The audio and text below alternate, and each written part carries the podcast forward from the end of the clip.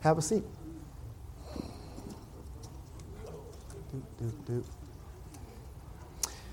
As I was praying on what to teach on, God put on my heart something that it was play with pain, playing with pain. You know, when I first came to God, I thought, you know, okay, I'm kind of going through some things, but I'm starting to learn some things about God. And I had a revelation. I know what? I'm going to go put God first in my life, and everything's going to be gumdrops and lollipops. What took me so long to come to this? But through the years and through time, I've learned we're going to have to be able to play with pain to win this race, to walk this race, and to get through this race. But we know we got the victory already. Amen? So I was thinking, okay, I know what playing with pain is when it comes to sports. Being an athlete, I pulled muscle. I was a track runner, and I would pull my hamstring muscles almost every year. So a lot of times I had to be able to rehabilitate and come back and play with pain. So I know what it meant from sports. But I did Google it to see what Google says about playing with pain in sports. It says, taking part in a competition or participating in training despite being in acute pain or feeling ill.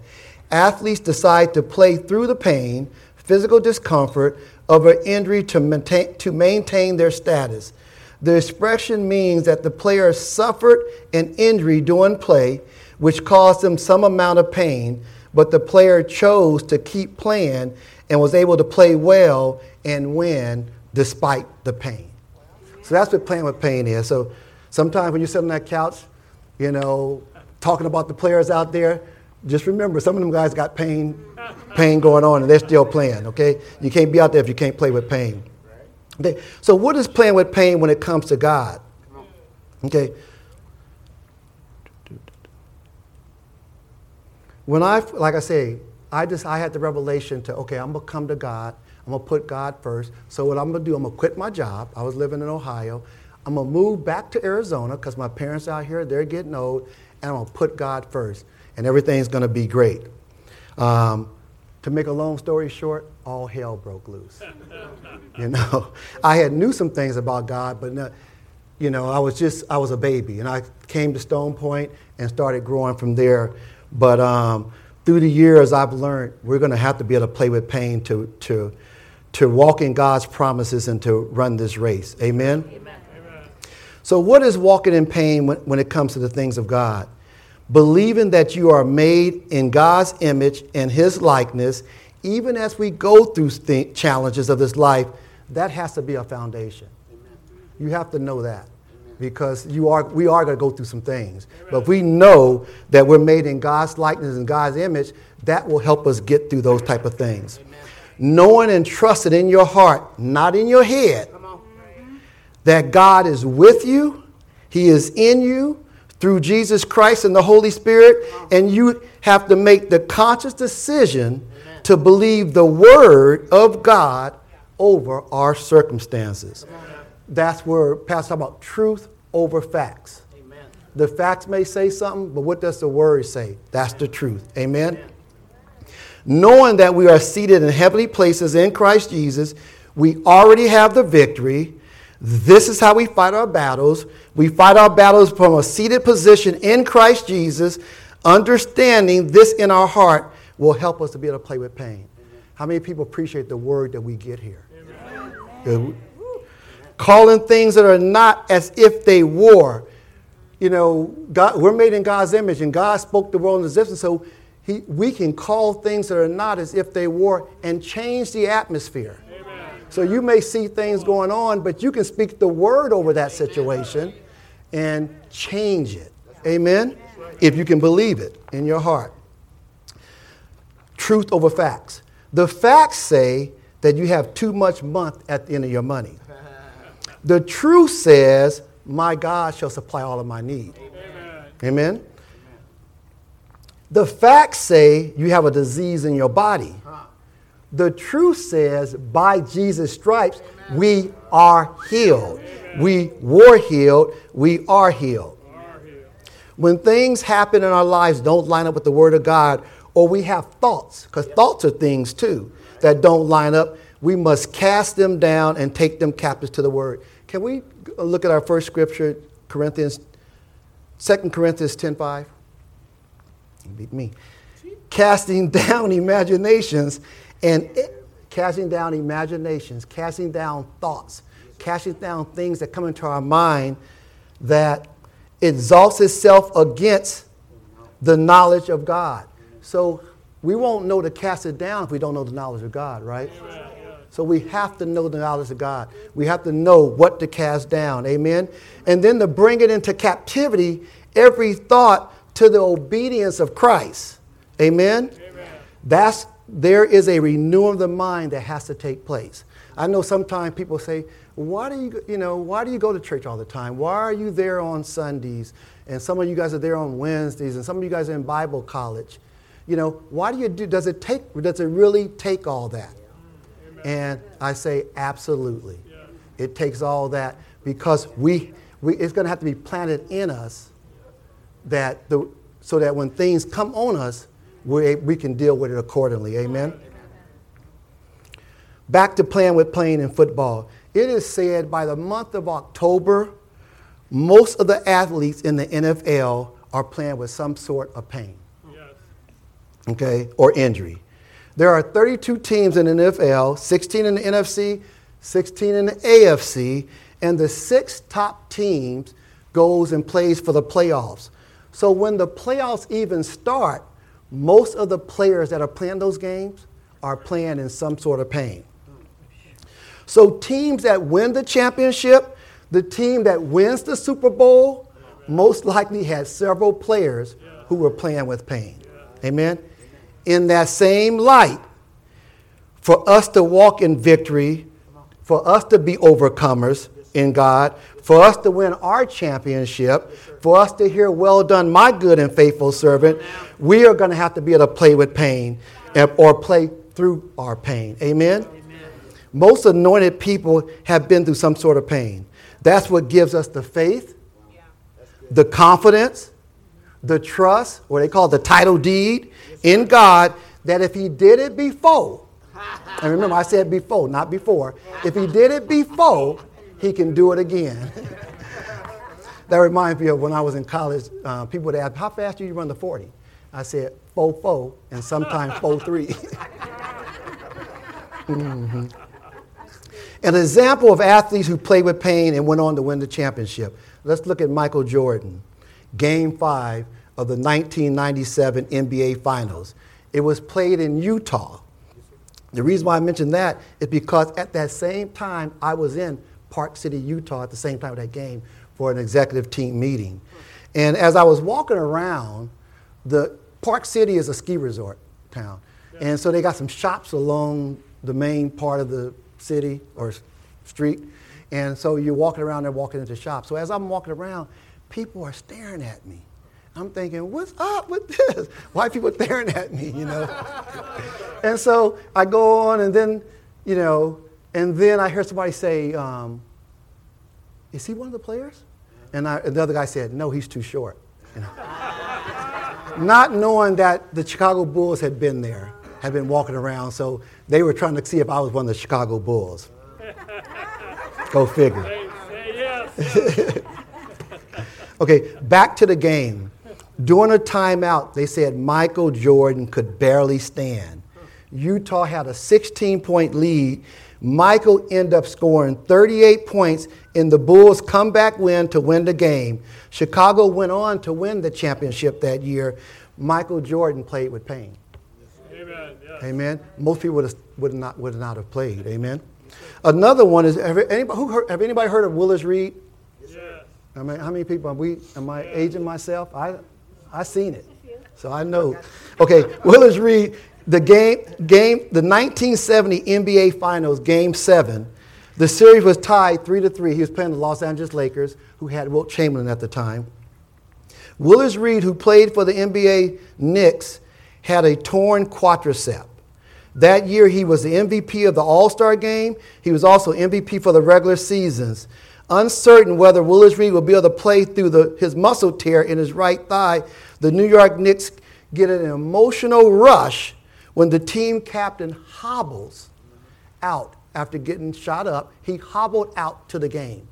And he did the opening tip-off won the opening tip-off, scored hit two baskets, 4 points, and then just played defense for the rest of that time. But because, well, let me so I get it right. The emotional rush went through the team when the team captain hobbled on the floor against the Lakers, winning the opening tip, hitting the two jump shots, boosted his teammates' confidence and performance for their first NBA championship. Sometimes you playing with pain is going to help somebody else. It's going to boost somebody else's confidence. It's going to inspire your team to play better. People are always watching. Your teammates are watching. Your brothers and sisters in Christ are watching. Your spouse are watching. Your children are watching. Your coworkers are watching. What are they seeing? Are they seeing you mope around?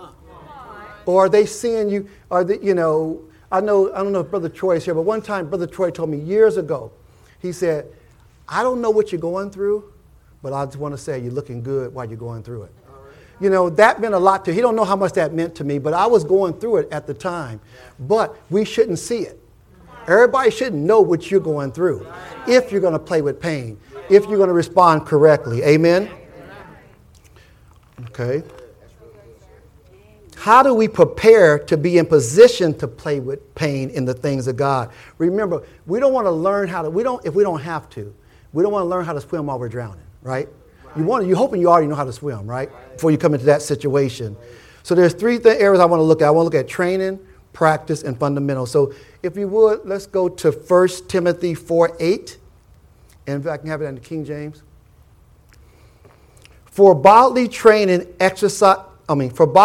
exercise profits little, but godliness is profitable unto all things, having promise of the life that is now is and that which is to come. Can you put that same scripture in the NLT?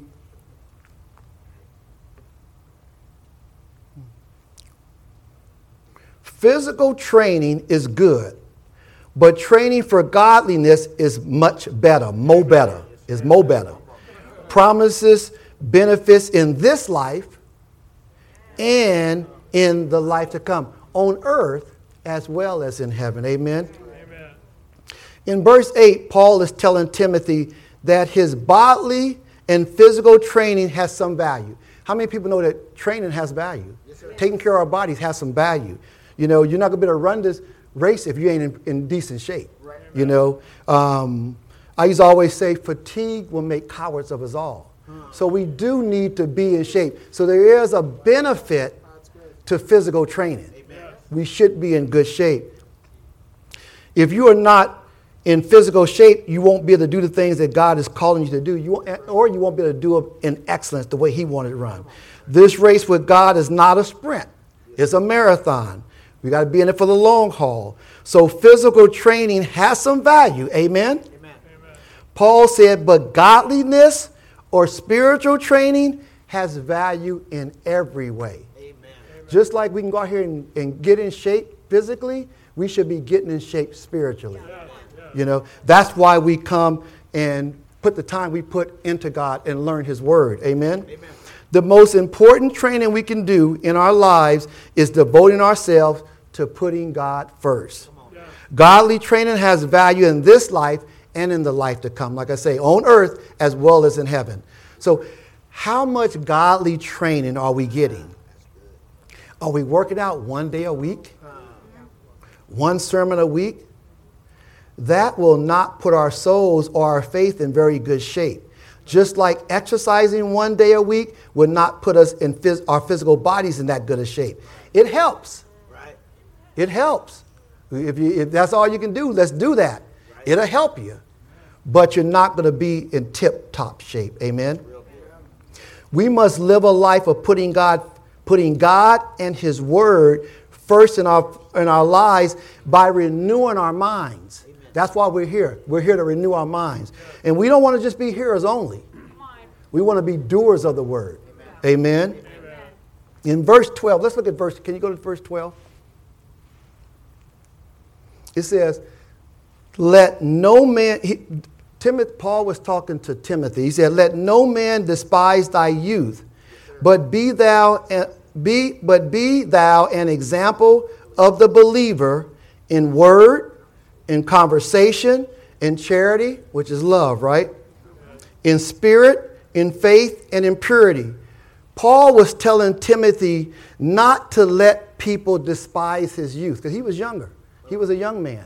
He said, he didn't tell the people, now don't y'all despise Timothy's youth. I know he's a young person, but y'all give him respect. Amen. He told Timothy, he was telling Timothy, you do this, they don't get to despise your youth by the example that you set, by the way you live your life, in what comes out of your mouth. You can always tell the spiritual mature person by what comes out their mouth. Are they complaining? Are they calling things that they see as if they were? You know, what are they doing? Are they using faith? In what comes out? By their lifestyle. What kind of lifestyle are you living? Are you living a godly lifestyle? By their love walk. You mean as a hornet. You know? How's your love walk? Are you developing in your love walk? By your faith. As soon as something happens, are you just down the dumps? Come on, or do you have faith to call things that are not as if they were? Are you changing some atmosphere through the Word of God? Amen? Amen. Do you live by purity? Yeah. Are you living a pure life, a godly life, a righteous life? You are righteous already because of Jesus, but are you living that way? Are you living your life in a purified way? You know, we're not going to do this all up top or out the top a lot of times, but we should be developing into that. If we renew our minds to the Word is going to tell us God made the roadmap. God gave us the perfect book, the Bible for us to follow. And now, as we read that, we want to make sure we're not just taking the parts we like and leaving that because that's talking about me. No. That's what it's there for. He wants to get us to change so that we can do the things that he wants us to do. Amen? We should be aware that we are on a journey to live this life in a godly way and to set an example in our homes. What kind of example are you setting in your homes? Are you at church all nice and dandy, but cussing your kids out at home? You know, in our church, how are you treating your church family? How you treating each other in our jobs, in our businesses, and in the world. The way we talk and act should be an example to our kids, again, to our neighbors, to our co-workers, to our friends, and even to strangers that we are believers. Amen. Does any of your neighbors know you're a believer? You're a Christian? You know, by the way you act. Let's say that. Let's add that in there. You know. Living a godly life is part of it. This will prepare us to play with pain. So now we are going to go to practice. If we got to practice, can you give me Hebrews 10:25? Not forsaking the assembly of ourselves together as the manner of some, but exhorting one another, and so much more even as the day approaches. Does anybody see the day approaching? Does anybody see the day approaching? Is anybody missing that? You know, when you look at this world, we should be more. He said, assemble yourself together as a matter of some, exhorting one another, so much more. He said, it should be more right now when you see the day approaching. You shouldn't take it so casual because the day is approaching. We must practice on a consistent basis. Part of that practice is going to church. Amen. Yeah. We should be at service. You know, I remember this term, a gym rat. Everybody know what a gym rat is? We should be at service every time the church door is open. Right. You know, a lot of my grandkids are gym rats when it comes to basketball because their dad's a coach. So they're there all the time. But, you know, gym rats are better. The kids that are there all the time, they're better. Because they're playing more than everybody else. The people who come to church all the time, they're going to do a better job, hopefully, most likely. So let's, I mean, you're getting more exposed. You're hearing the word. You're getting this word. You know, Pastor Gene slapping us beside the head with it. So you're getting the word. Now, I don't mean that you're going to take it and receive it, but at least you're getting it. I even think with kids that come in here and say, well, they're not getting it. They're not listening to it. They're not probably paying attention that much, but it's getting in there. Yeah. And it's seeping in. And one day they will remember. When they, instead of feel like all is lost, I'm going to kill myself, they're going to remember, I can go to God. I remember they talk about God. I remember that God. That, let me go see, you know. So it helps us to be here. Yes, sir. Where am I at?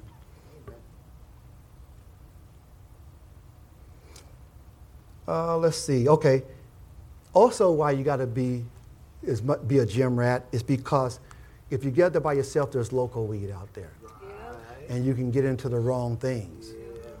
You know, I had somebody send something to me, and it's like, I don't even want to repeat it what they said, but they think somebody godly said that. I said, you know good and well nobody godly said something like that.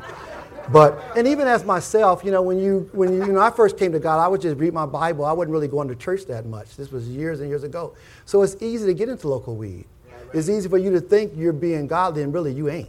Right. You know. So that's right. And also iron sharpens iron. Amen.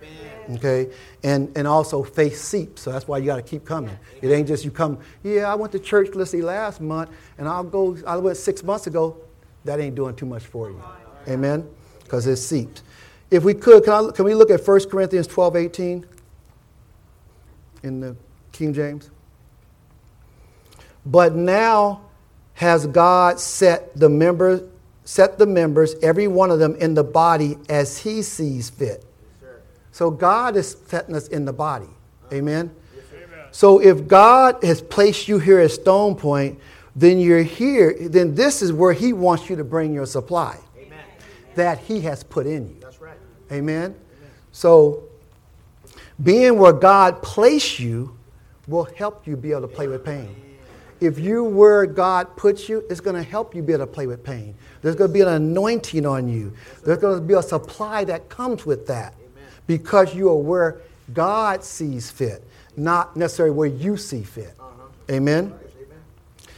So to prepare to play with pain, we're going to have to do some training. We're going to have to go to practice. The next part of that is we're going to have to have down some fundamentals. There are certain fundamentals of God that we are going to have to help us to be able to play with pain. If you would, can you go to 1 Corinthians 13:13 in the NLT?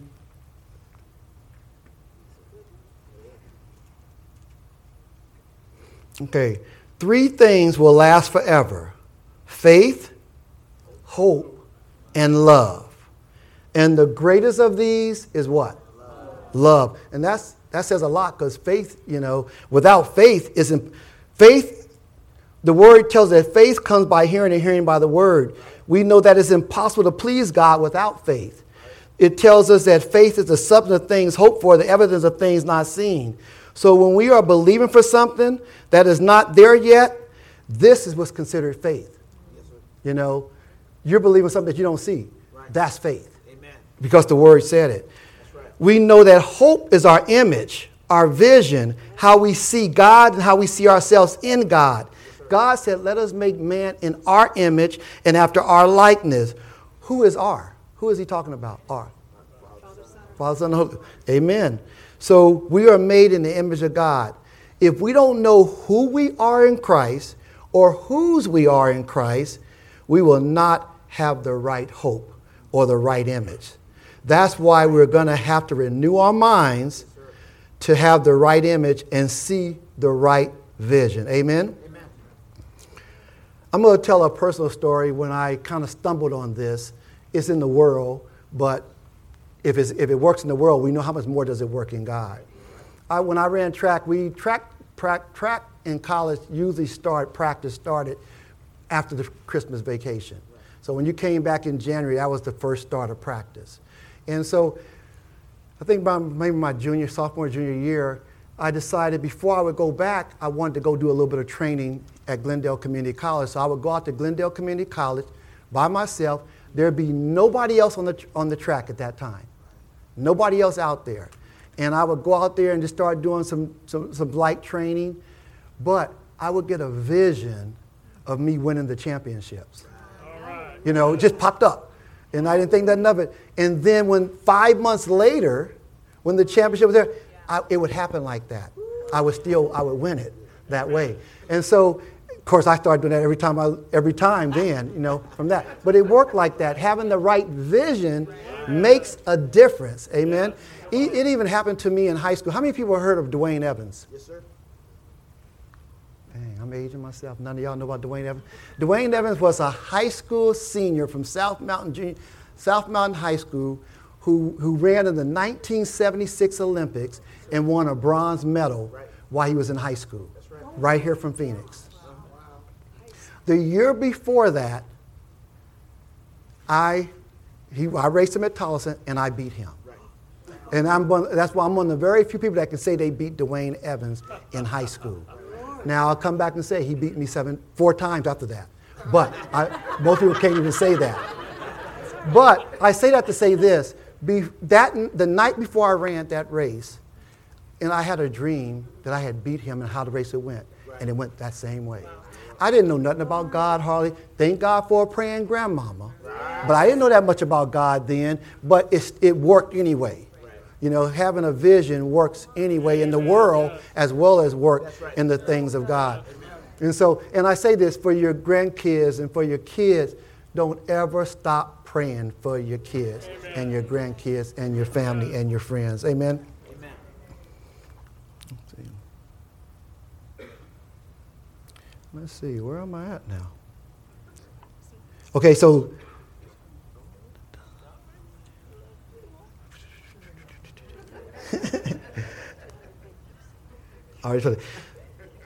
We see having the right vision or image is important and has benefits in the natural, but it has much more importance and benefit in the spiritual. Amen?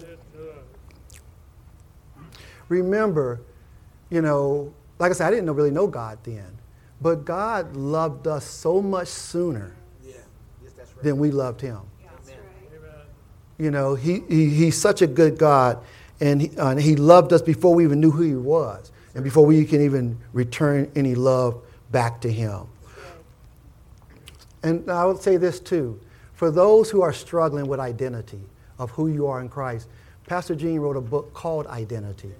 I recommend that book to anybody. It really helped me to help you understand what your identity is. Because we don't walk by sight, we walk by sight. We must walk by faith. We can look at the circumstances and speak that. Yes, sir. We can't look at a circumstance and speak that circumstance if it ain't what we want. Right. We got to speak what we want that agrees with the Word of God, and we got to expect that to happen. Amen? Yes, having the right expectation will help us to be able to play with pain. Yeah. If we expect to win, if you expect to win, you don't feel bad when you're down by 20 at halftime. Right. You know, you don't feel bad, you know, if you're losing, going down the stretch. I remember a couple of my buddies, we used to go play ball at the different parks out here, and we don't care what the score was. We always thought we'd go win. And, you know, just to think that you can come back and win, help you win most of the time. You know, and we just believe we would no matter what the situation was.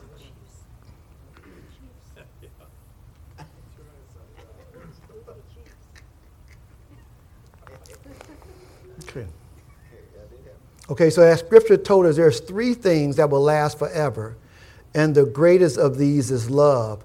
So for us to truly be able to play with pain, we're going to have to develop our love walk. Amen. Yeah.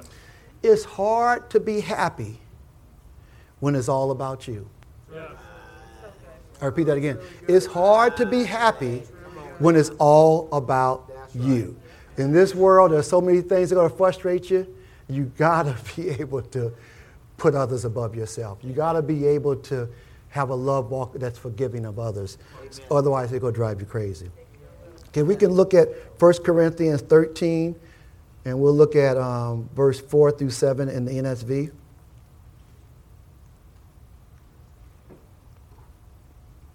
So, love is patient. So, you know, love is not anxious. Love can, you know, when you can't stand no more, you can stand some more. Love is patient, and love is kind. It ain't mean. Yes, sir. It ain't abusing people. It ain't mean. It's kind. Love does not envy. Love is not envious of other people having other things. They got a new car and now you're mad because you don't have a new car. You know, you're envying them. Why do they get that?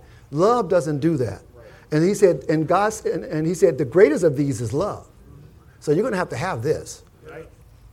It doesn't boast. You know, you got your new car. You ain't bragging about it. Right. You know, you may speak and give God the glory because God gave it to you. Right. So you may give God the glory, which ain't bragging, but it doesn't boast. Amen. It's not arrogant. Yeah. You know, it's not lofty. It's not rude. You're not being rude. It does not assist in having its own way. Again, it's not always about you. Right. You know, you can do so. I remember I had a business and I had my two brothers working with me.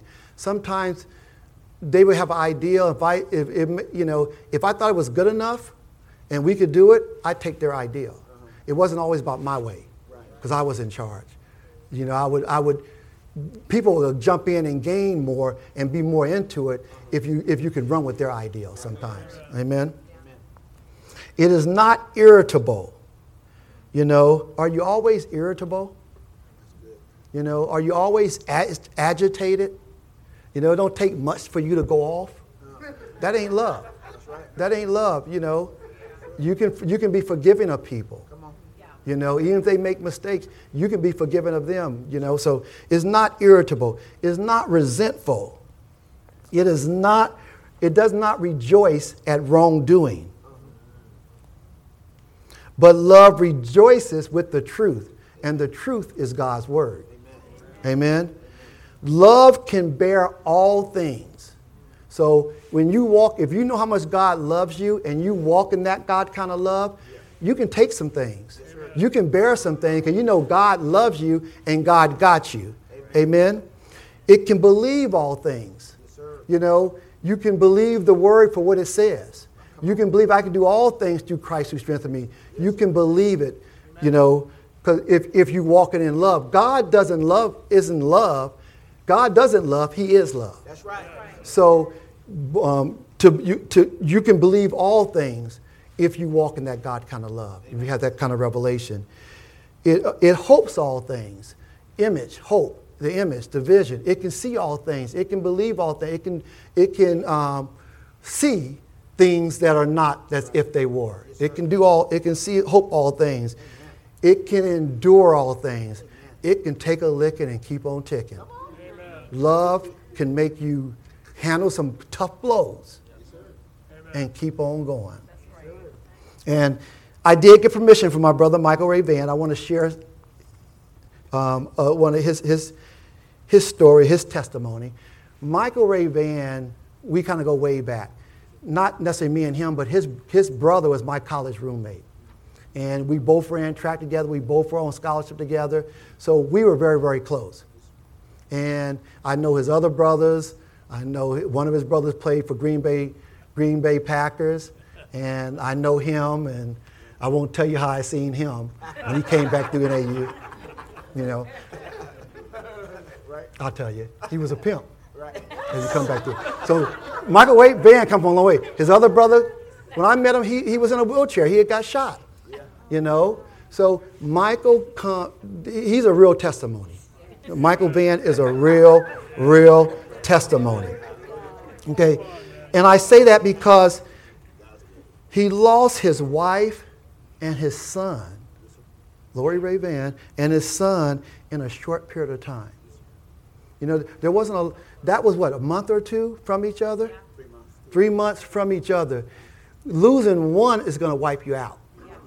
Losing two, losing a child can really wipe you out.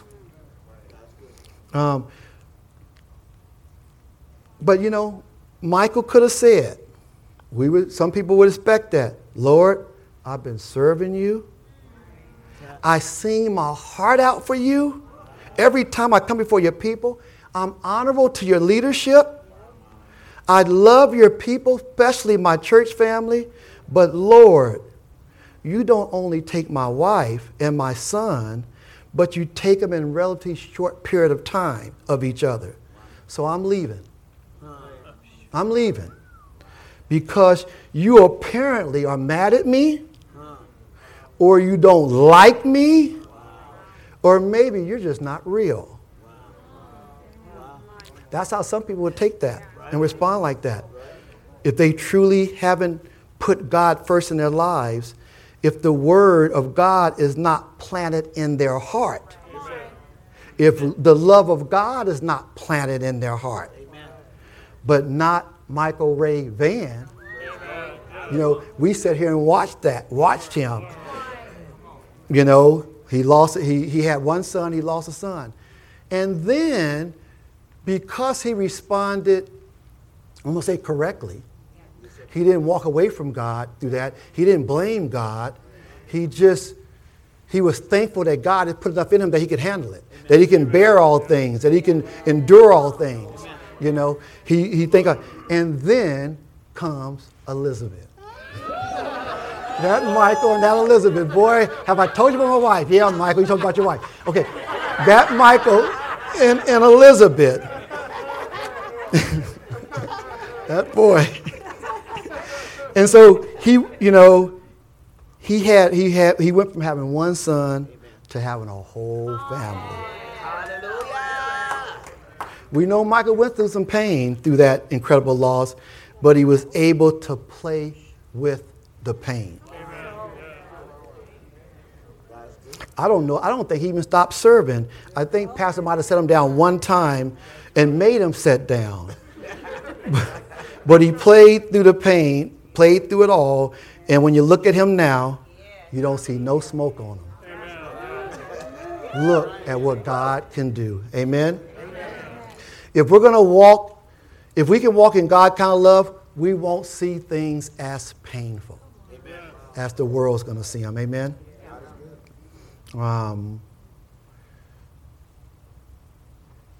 If we can either see the glass half full.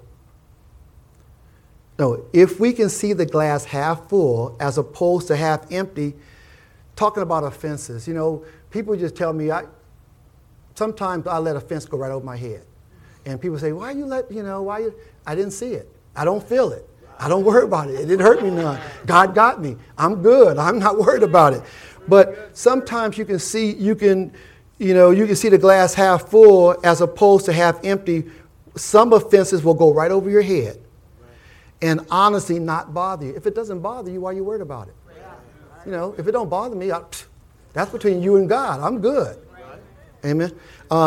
Because we didn't take on the offense, it has no power over us. God allows us not to feel we don't even feel the offense, so that we can respond correctly in His eyes, and then vengeance is the Lord's. You know, we don't wish it on nobody, but we do know God loves His children, right? Loves His people. God is our protector. Sometimes we may be conscious of an offense against us and still must let it go to respond correctly. God tells us, if He tells us to pray for those who persecute you, you know, God, that's how God is expecting us to handle that situation.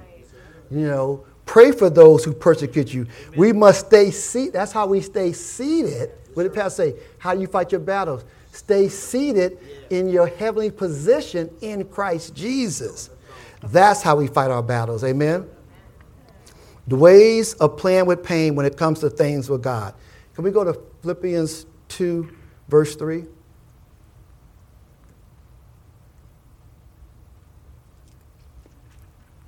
Let nothing be done through strife and vainglory, but in lowliness of mind, let each other esteem others better than themselves.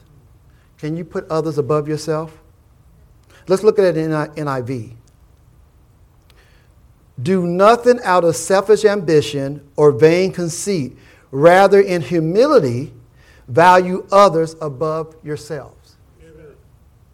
If we can value others above ourselves, we get offended a lot less. Amen.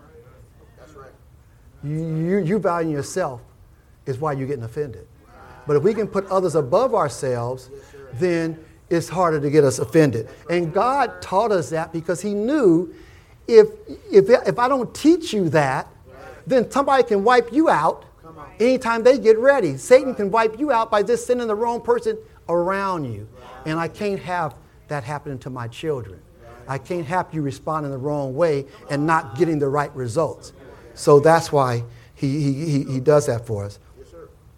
And it'll make it easier to play with pain when you know it ain't all about you. You know, when you know it just ain't about me. You know, get out the way and let God do what he's going to do. Can we go to 1 Corinthians 10:24 in the NIV? No one should seek their own good, but the good of others. Why does God want us to do that? See, that's putting others above ourselves. So you're not seeking, it ain't all about you. Well, I want this, and I want to do it this way. But no, can you do it another way? Can you put somebody else above you and do it that way? That's what God is asking you to do. Right. And then he's going to exalt you. Right. You don't have to exalt yourself. That's right. Okay. Let's look at Psalms 34:19 in the King James.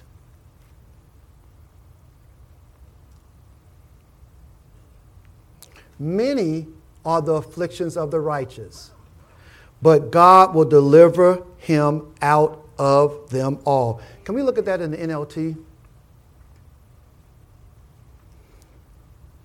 The righteous person faces many troubles.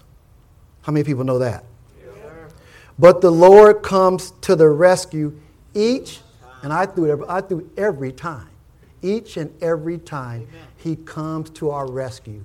If we know that's the case, if we can believe that in our heart, wouldn't that make it easier for you to play with pain? That he will come to our rescue each and every time. This must be a foundation if you're going to be able to play with pain. Amen? To be able to play with pain, you got to know how to fight. We got to fight from our seated position in heavenly places in Christ Jesus. So how do we engage with the enemy? Let's look at 2 Corinthians 10:4 and 5. We'll look at 4 and 5. For the weapons of our warfare are not carnal, but mighty to the pulling down of strongholds, casting down imaginations, again, thoughts, and everything that exalts itself against the knowledge of God, and taking it into captivity to the obedience of Christ. Can we look at Ephesians 6:12? And James.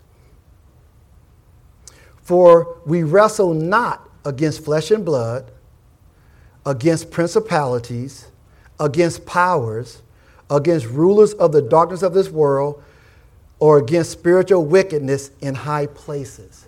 It says we wrestle not against those. Okay? Let's look at go to 13 through 17. Wherefore, take unto you the whole armor of God, that you may be able to withstand in the evil day, and have done all to stand. So when you can't stand no more, stand some more. Amen? That's how we fight our battles. Stand, therefore, having your loins girded with truth, knowing the word, having the breastplate of righteousness, you know, being righteous, being right standing with God, knowing what God wants you to do and being like that, not being the way you want to be, but you can't know how God wants you to be without knowing the word. That's right. So we're going to have to know the word. We're going to have to put him first. That's why this is important. Amen. And that's why we want to be gym rats. Amen? Amen. And your feet is shod with the preparation of the gospel of peace. He says, my peace I give you. We can put on God's peace like we're putting on boots. We step into God's peace. You know, it don't have to be peaceful. All hell can be breaking loose, and we can still walk in the peace of God. Amen. Perfect peace is the mind stayed on Christ Jesus. So he gives us a way to be in peace. We're not dictated. Our peace is not dictated by the world. Amen. Amen. Above all, take on the shield of faith, where ye shall be able to quench all the fiery darts of the wicked one. We have our shield of faith, that we can believe all things. Amen. we can endure all things. Yeah. Amen. And we can, you know, change the atmosphere with our shield of faith. Amen. Amen. And then it says, and the helmet of salvation, you got to be saved, and the sword of the Spirit, which is the Word of God. Amen. We got to know the Word of God. That's our only offensive weapon is the Word. What does the Word tell us to do? How does the Word tell us to respond? We have to know that if we're going to respond correctly. Amen? Amen. And let's see, because I'm getting down to the end. And let's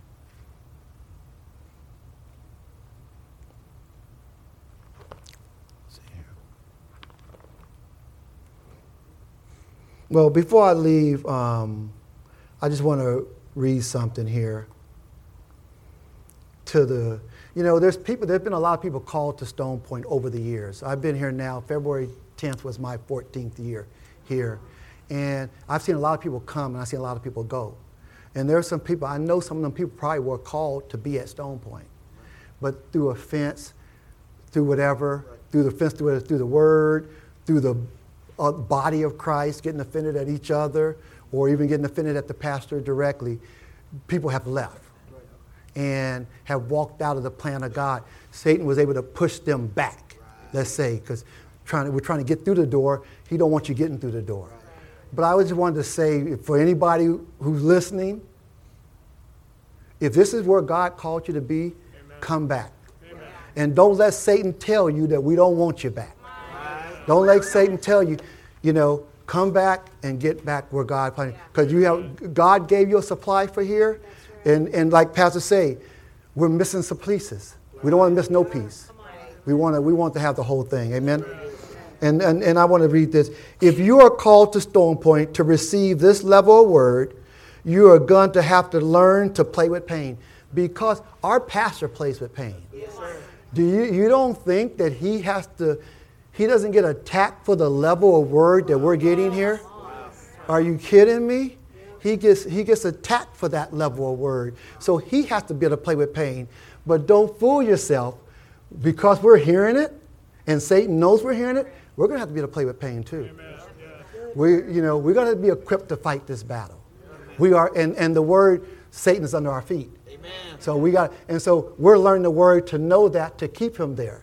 And so that we're going to be able to help other people. Amen. Somebody may be there, we don't get mad. Other pastors may be, maybe they are to feed the homeless. Maybe they are to do stuff like that. But our calling is the word. It's knowing the word and teaching the word and sharing the word of how to fight our battles. Amen. Amen. If we're going to play with pain, where much is given. And how many people know we get much here? Amen. We don't get fed we get fed till we're tired, till we get tired, right? So where much is given, much is required. Pastor tells us it's not easy teaching this level of word, especially here, he said, in Arizona. Right. In Arizona. Well, it's not going to be a cakewalk for us to receive this level of word either. Because principalities and powers and rulers and spiritual wickedness in high places and demons and Satan himself is fighting to stop us from receiving this level of revelation, from walking through the open door. But how many people know that Satan is under our feet? Amen. He's a defeated foe. Jesus told us that he's seen him fall like lightning, and we believe him. Peter, Satan desires to have you, that he may sift you like wheat. But I prayed for you that your faith fails not. And when thou art converted, strengthen your brother. Amen. We're going to have to strengthen our brothers. Amen. When you learn how to fight your battles from a seated position in Christ Jesus, then we must teach and be an example to other brothers and sisters of how to fight our battles. It says in Hosea 4:6, it says, my people are perishing for the lack of knowledge.